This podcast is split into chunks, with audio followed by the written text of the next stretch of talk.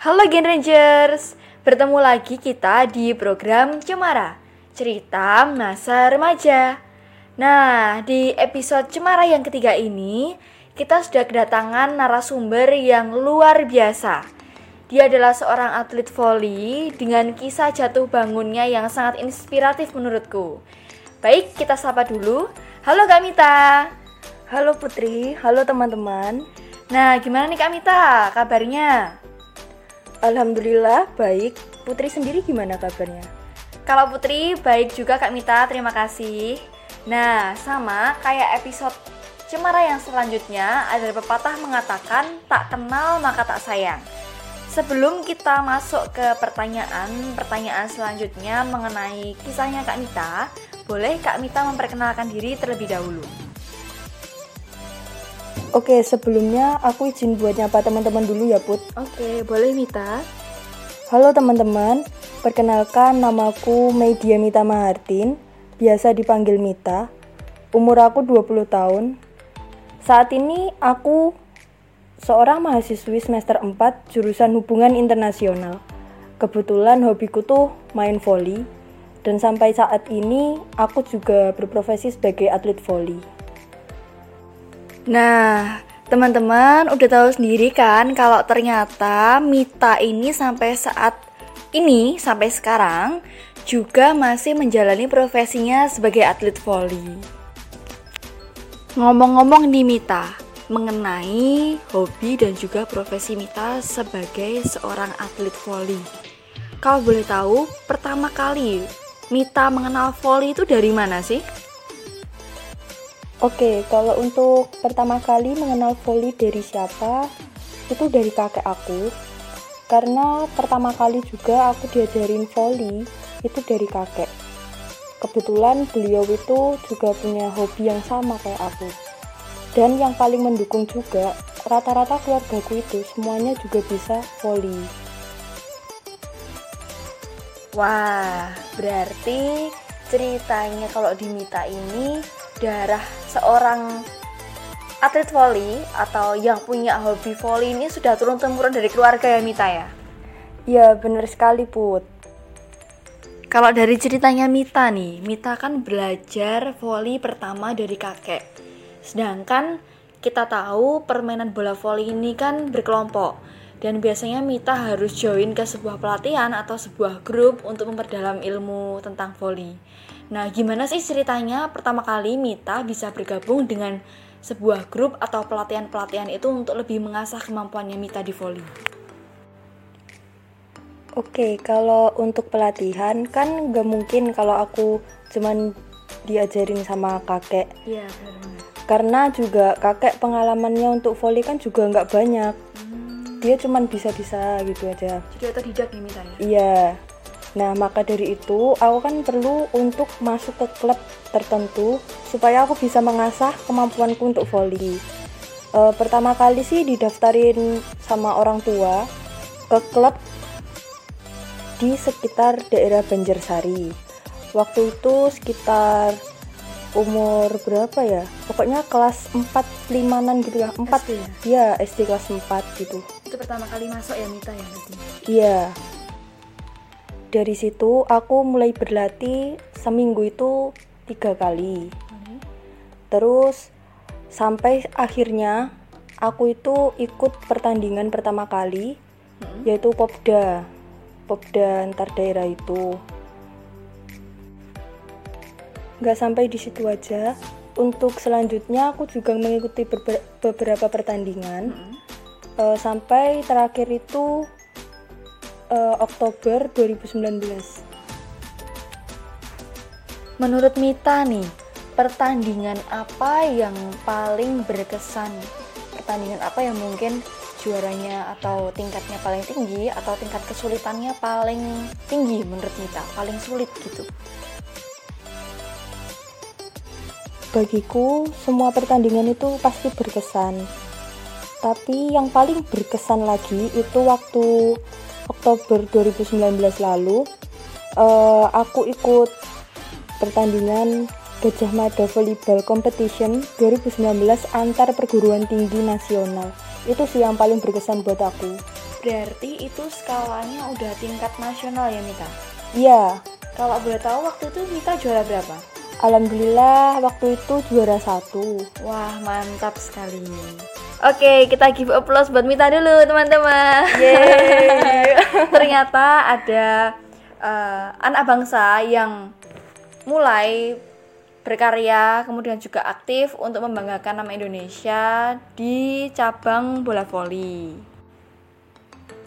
Ini memang tingkatnya nasional melawan mahasiswa-mahasiswa dari perguruan eh, sama-sama di Indonesia ya Mita ya. Tapi menurutku itu sudah pencapaian yang luar biasa seorang Mita bisa juara satu volley group di tingkat nasional. Jadi nggak menutup kemungkinan juga membuka gerbang bagi Mita dan juga grup untuk melaju hingga tingkat internasional. Amin ya Mita ya. Wah, amin. Oh, sebelum beralih ke pertanyaan selanjutnya nih Mita, kenapa sih kok pertandingan itu berkesan buat Mita? Eh, karena yang pertama kedua orang tua itu bela-belain dari eh, rumah itu ke Jogja naik kereta. Itu dibela-belain. Mereka nyempatin waktu. Terus yang kedua karena itu pertandingan pertama saat aku masuk ke universitas itu pertandingan pertama dan aku dapet juara Satu. satu, itu udah kayak wow banget gitu loh Udah Apa- banget, luar biasa ya Mita ya, kebanggaan Iya. sendiri berarti. Ya, apalagi orang tua tuh juga lihat gimana susah payahnya kita berjuang satu tim buat dapetin juara satu gitu. Kalau aku ada di posisi Mita, pasti juga merasa itu adalah pertandingan yang sangat berkesan dengan berbagai perjuangan. Pasti juga sakit ditahan, capek ditahan, tapi hasilnya luar biasa ya berkat Tuhan ya Mita ya. Iya. Dari Mita yang belum tahu tentang voli sampai Mita berhasil menjadi seorang atlet voli itu pasti perjalanannya nggak mulus-mulus aja. Pasti banyak tantangan dan juga masalah-masalah yang dihadapin Mita. Menurut Mita, Mita pernah nggak sih bener-bener down tapi down ini berhubungan dengan profesimu sebagai atlet voli? Ya, kalau ngerasa down itu pasti selalu ada. Ya karena apa ya? Jadi atlet voli itu juga capek. Eh, selain itu kita juga kan dituntut untuk berprestasi, terus berkembang. Gimana supaya kita itu satu tim bisa juara? Dan sedangkan mendapatkan juara itu kan juga nggak mudah. Sakit dan capek itu kita harus benar-benar tahan buat eh, jadiin kita jadi lebih kuat, jadi lebih bisa jadi juara gitu, Bud. Karena eh, dari SD sampai SMA itu, Bud, aku sama satu tim itu harus benar-benar latihan dari pagi sampai sore. Jadi kebayangkan capeknya kayak apa. Iya bener banget itu pasti capek banget. Kemudian kalau aku menanyakan tadi masalah apa sih yang benar-benar pernah bikin Mita down dan itu berhubungan eh, ke profesi Mita sebagai atlet volley. Eh, yang bikin paling down itu kemarin eh, 2019 itu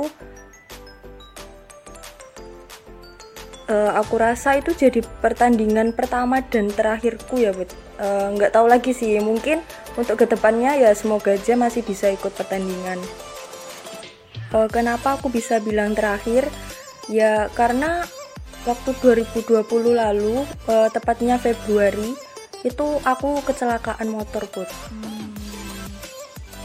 Apa dampak yang ditimbulkan dari kecelakaan itu? Mungkin ada luka atau cedera atau gimana? Ya, eh, dari kecelakaan itu membuat tangan kananku tuh patah. Jadi dua tulang itu, tulang besar dan tulang kecil itu patah, Put. Aduh. Nah, karena itu, Put, aku sampai saat ini tuh menganggap itu sebagai eh, pertandingan terakhirku untuk saat ini. Karena sampai saat ini tuh aku masih eh, dalam masa pemulihan. Mau sharing sedikit nih teman-teman. Jadi Mita ini sebetulnya adalah teman dekatku. Dia adalah sahabatku.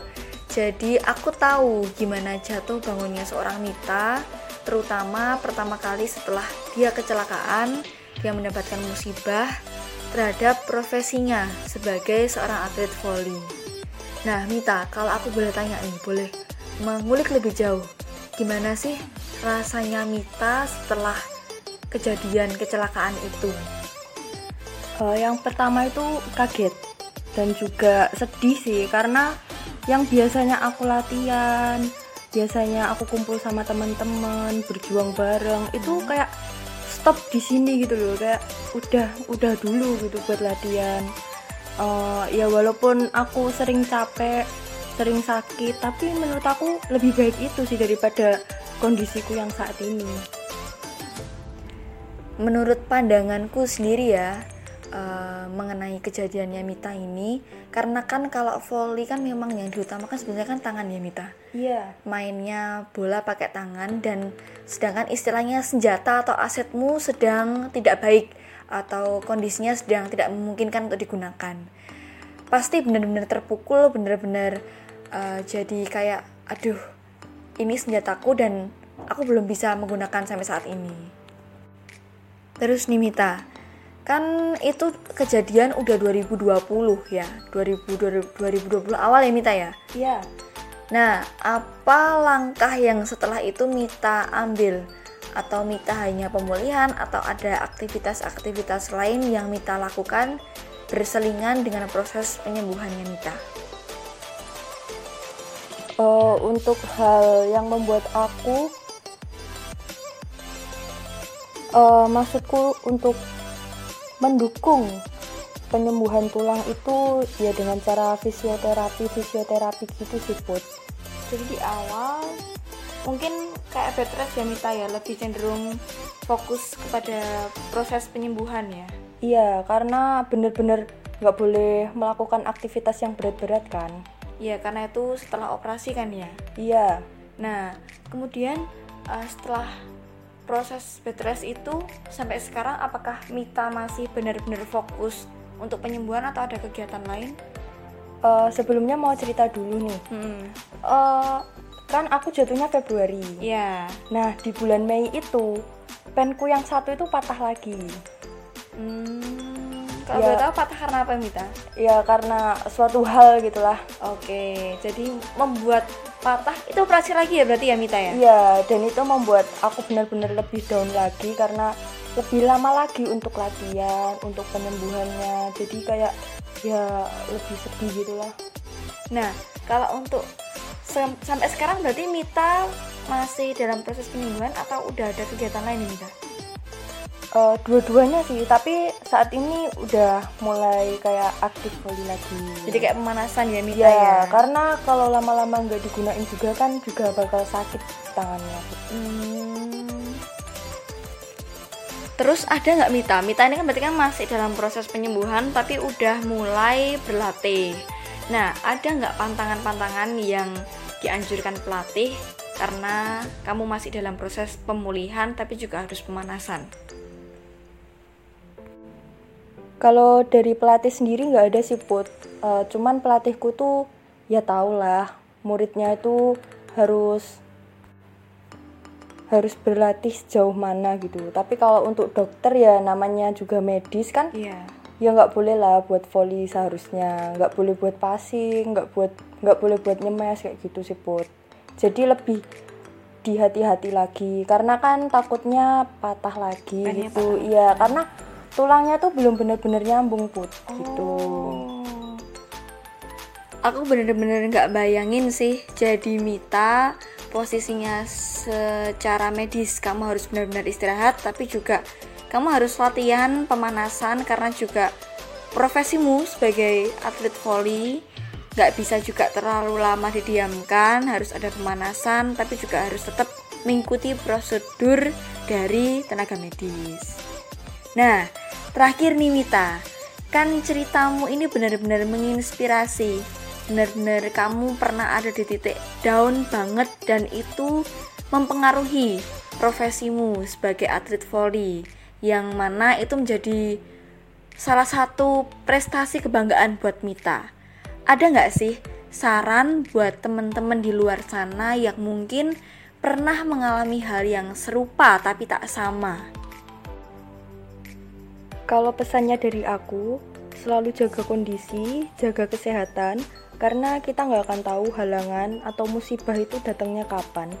Kemudian yang paling utama, sesuai dengan tema kita hari ini, jangan menjadikan keterbatasan kondisi sebagai pembatas langkah mencapai mimpi.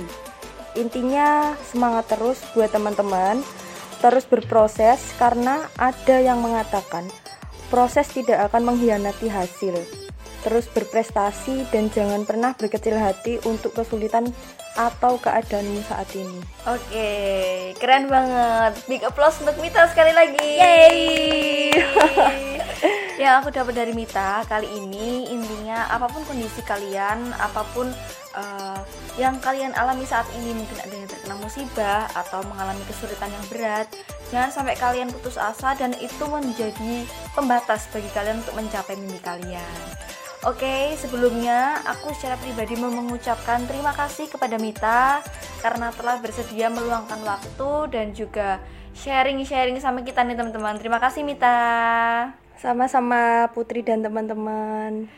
Oke guys, jadi karena ini kita sudah sampai di ujung podcast, aku mau mengingatkan untuk kalian jangan lupa untuk terus pantengin IG aku karena lagi dan lagi Cemara Podcast akan terus hadir dengan berbagai narasumber yang luar biasa yang pastinya menginspirasi kalian. Karena di sini di Cemara Podcast cerita kita